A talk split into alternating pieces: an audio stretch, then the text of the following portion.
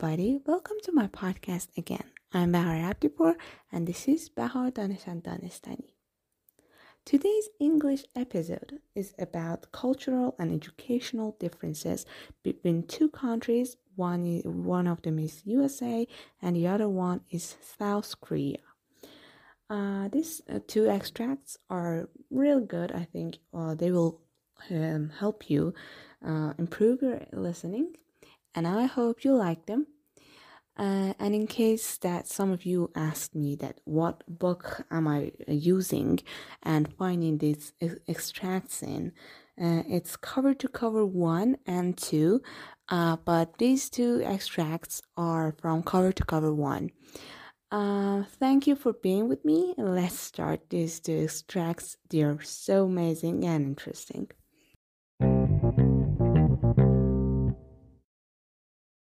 The first extract that I'll read you it's about learning in America. I hope you like it. Learning in America. I still remember my first class in an American university, Psychology 1. The professor came into the room very casually dressed with a cup of coffee in his hand, saying, Hello, everyone. Then he sat on the desk at the front of the room and crossed his legs. He introduced himself and the course. All of this was new to me. In my university in Korea, the professors would be dressed formally in a suit and tie. They would never bring any drinks into classes and would never sit on a desk. As day went by, I found more differences. For example, I noticed that the students would often interrupt the professor to ask questions. The professor did not seem frustrated by this. Each time a question was asked, he would answer it patiently. One day, a student asked the professor exactly the same question another student had asked a few minutes earlier. In my university, if that happened, the professor would say, I just answered the question a few minutes ago. Weren't you listening? I hope you'll pay more attention to what is going on in class. However, the professor did not say anything like this. To my surprise, he just answered the question again. At first, I was confused. I was impressed by the patience of the professors. But at the same time, I was frustrated by all the interruptions. I felt that a lot of time was wasted. The students should listen to the lecture more carefully. I thought in Korea, students wouldn't interrupt the professor in the middle of a lecture. They would not want to be rude. However, as I spent more time there, I began to learn that in the United States, education is more interactive. There is more room for discussion. Students are encouraged to learn from each other as well as from the teachers. While I miss the respect shown to the teachers in my university in Korea, I enjoyed the freedom and the interactions between professors and students in the United States University. All in all, during my stay at the American University, I got more than a degree. I learned about differences in the cultures and different ways to look at things, which greatly influenced my life.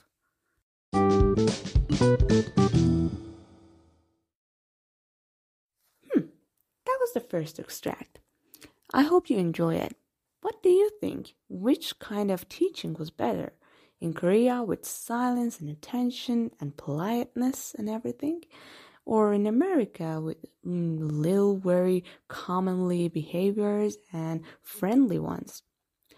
Um, tell me in the comments in my Instagram page about uh, have you ever uh, felt like there is a culture shock to you when you have gone to a new country or a different one, um, tell me.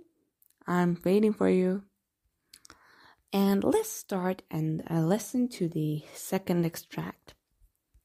This one is about team playing in Korea that a teacher has gone to Korea to teach there uh, and he's saying about what was his experience from Korea.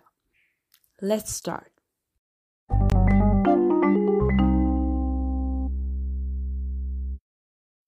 This is the second extract a team player. I am an Australian teacher at a high school in Sydney. I teach English as a second language. A couple of years ago, I went to Japan to teach English at a high school for one year. I quickly realized that schools in the two countries are very different. In my first class, I put the students in groups and asked them to discuss the question on the blackboard who has more advantage in society, men or women? In my class in Australia, this topic would get everyone talking. Even though the students would make a lot of mistakes with English, each one wanted to say what they thought. For me, this meant a successful lesson. Everyone was speaking in English. So when I tried the same lesson with my Japanese students, I was confident that the same thing would happen. I was wrong. Instead of a noisy debate with different viewpoints, there was almost silence. The students whispered briefly and quietly within their groups.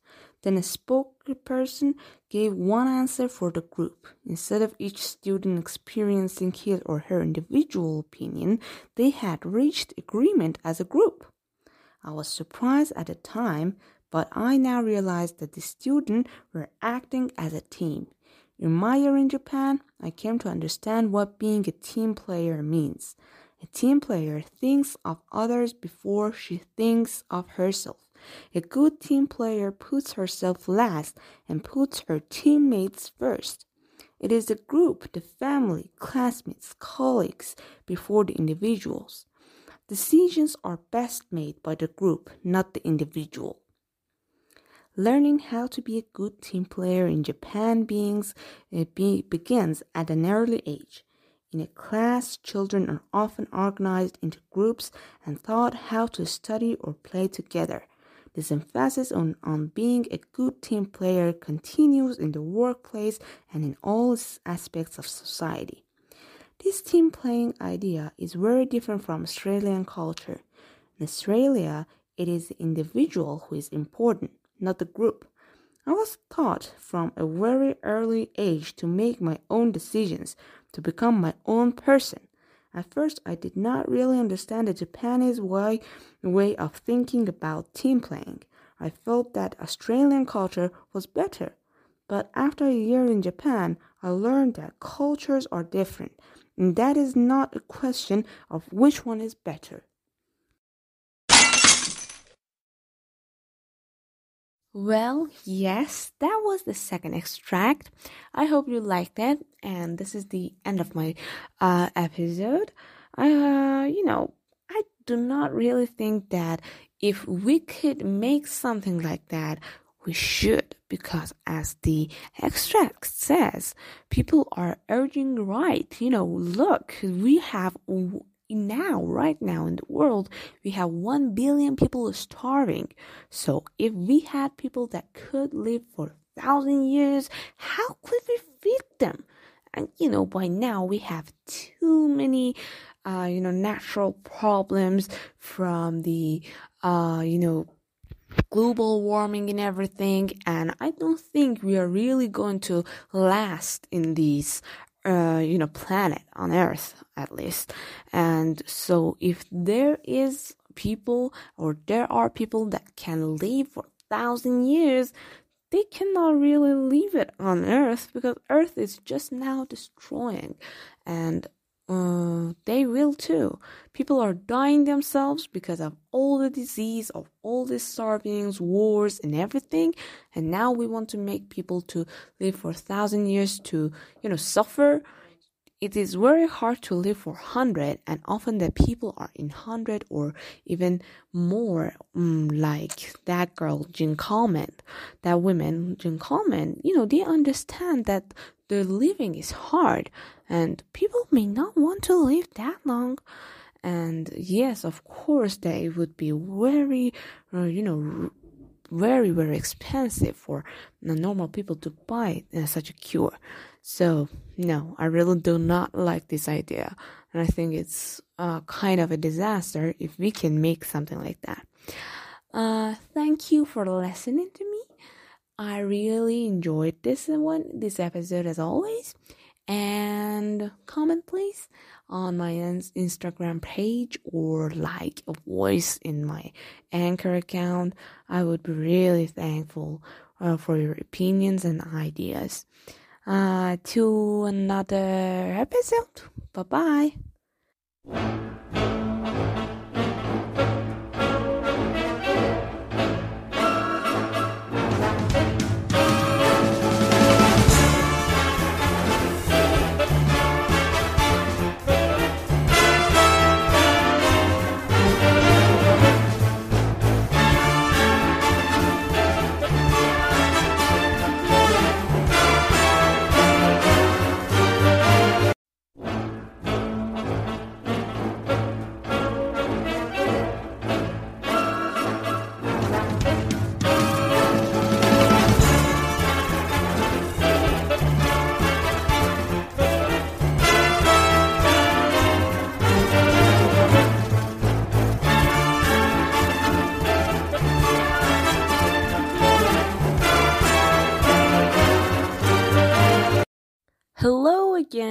Everybody. Thank you for being here.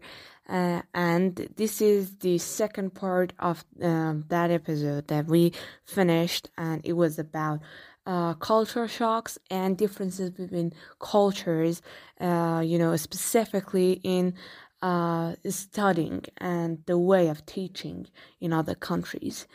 Uh, thank you for following me again and listening to these uh, episodes. Uh, this is the second one, and in this one, we have a very different topic. I told you in the uh, last episode that this one will be completely, um, you know, different, and this one is about aging.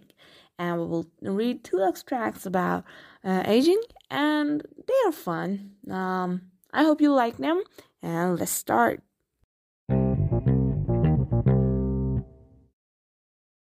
This is the first extract, and the name is The Secret to a Long Life. The secret to a long life. What is the secret to a long life? The oldest person known on a record is a French woman, Jane Calment. She seemed to disapprove the idea that healthy living was the answer.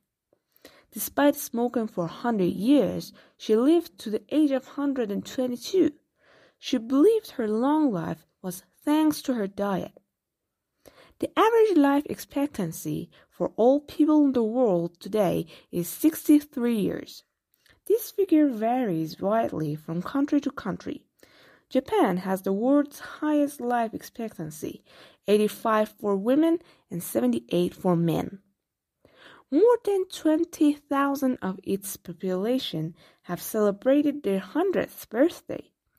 Researchers believe part of a reason for this lies in the healthy Japanese diet and their good health care system.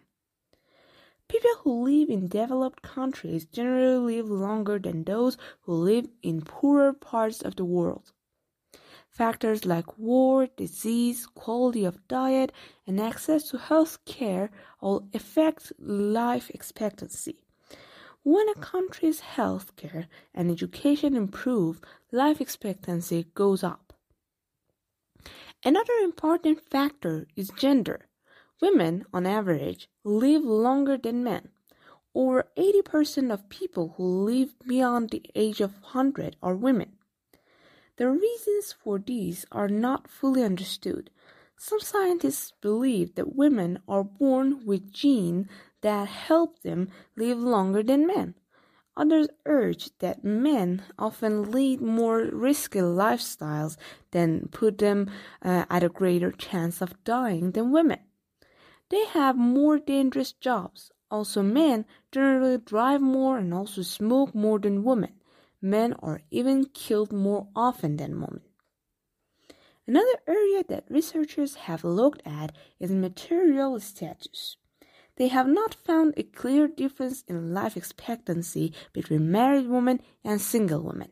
However, one British study found that married men appear to live longer on average than single men. This may be because married men tend to have a healthier lifestyle than single men. they eat more healthily, and on average take fewer risks. Jane Calment did not seem to worry about taking risks. At the age of 85, she learned fencing, and at the age of 100, she was still riding bicycle. She gave up smoking when she was 121, but not for health reasons. She couldn't see clearly enough to light the cigarettes herself. And she was too proud to ask other people to do it for her. Perhaps the secret to her age was that she never got bored with life.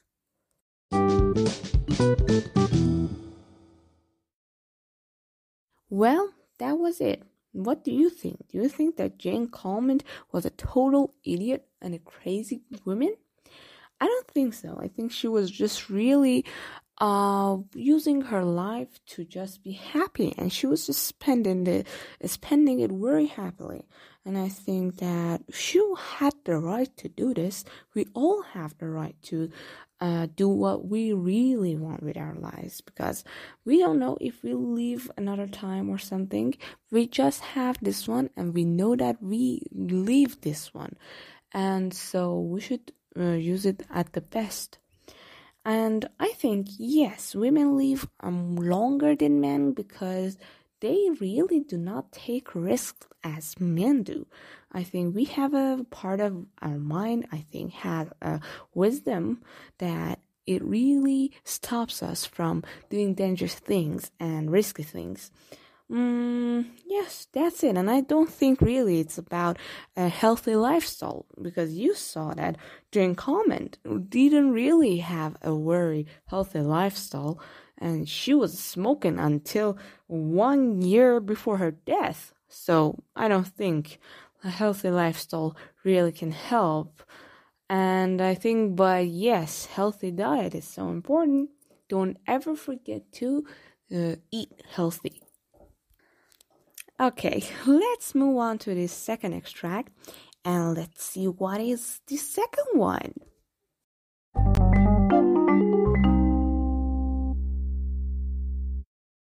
This is the second extract. A cure for aging? Cambridge, England. Dr. Aubrey de Grey believes that one day it will be possible for humans to live for a thousand years. Dr. de Grey is a scientist at Cambridge University, England. Many other scientists reject his theory, but he stands by it. Dr. de Grey's main point is that we can control aging. He says aging is caused by damage to the cells of the human body. He believes that if we fix the damaged cells, then we will cure aging. This means that humans will be able to live for thousand years and maybe even longer. In addition, Dr. de Grey believes that people who are thousand years old will not be weak Instead, he says they will be strong and healthy, full of physical and mental energy. Dr. de Grey thinks this is a wonderful possibility for example, people often have many new ideas and things they want to do, but they die before they can finish them. If they can live for a thousand years, they will have more time to complete their goals. Dr. de Grey also believes that it is natural for humans to want to fix things and to change the world. It is unnatural, he says, for humans to accept the world as it is now. He thinks if people live that long, they will work hard to make the world better than it is today. However, many people disagree with de Grey's ideas. They say that even if we could increase the natural human lifespan, it would not be a good thing. They urge that aging is a natural part of the human experience. If people started to live much longer, the world would have too many people in it. How would we feel uh, feed everyone when there are so many poor and starving people in the world today? Even if there was an aging cure, they say it would be so expensive that only rich people could afford it. Finally, they urged that most people would not want to live for that long. Dr. de Grey is not worried about these arguments. as we live longer, he says, we will have a greater chance of solving the world's problem. We are losing 100,000 people to old age every day. If we can cure aging, he says, we are gaining the chance to save lives. According to Dr. de Grey, this is the most important thing a person can spend their time doing. Well, yes, that was the second extract. I hope you liked it, and this is the end of my uh, episode. Uh, you know, I do not really think that if we could make something like that, we should, because as the extract says, people are urging right. You know, look, we have now, right now in the world, we have 1 billion people starving. So if we had people that could live for a thousand years, how could we feed them? And you know, by now we have too many, uh, you know, natural problems from the, uh, you know, global warming and everything. And I don't think we are really going to last in these uh, you know, planet on Earth at least. And so if there is people or there are people that can live for a thousand years, they cannot really leave it on Earth because Earth is just now destroying. And uh, they will too. People are dying themselves because of all the disease, of all the starvings, wars, and everything. And now we want to make people to live for a thousand years to, you know, suffer. It is very hard to live for hundred, and often the people are in hundred or even more. Um, like that girl, Jean Calment, that woman, Jean Calment. You know, they understand that the living is hard and people may not want to live that long. And yes of course they would be very uh, you know very very expensive for normal people to buy uh, such a cure. So no i really do not like this idea. And i think it's uh, kind of a disaster if we can make something like that. Uh, thank you for listening to me I really enjoyed this one, this episode as always. And comment please on my Instagram page or like a voice in my anchor account. I would be really thankful uh, for your opinions and ideas. Uh, to another episode. Bye bye.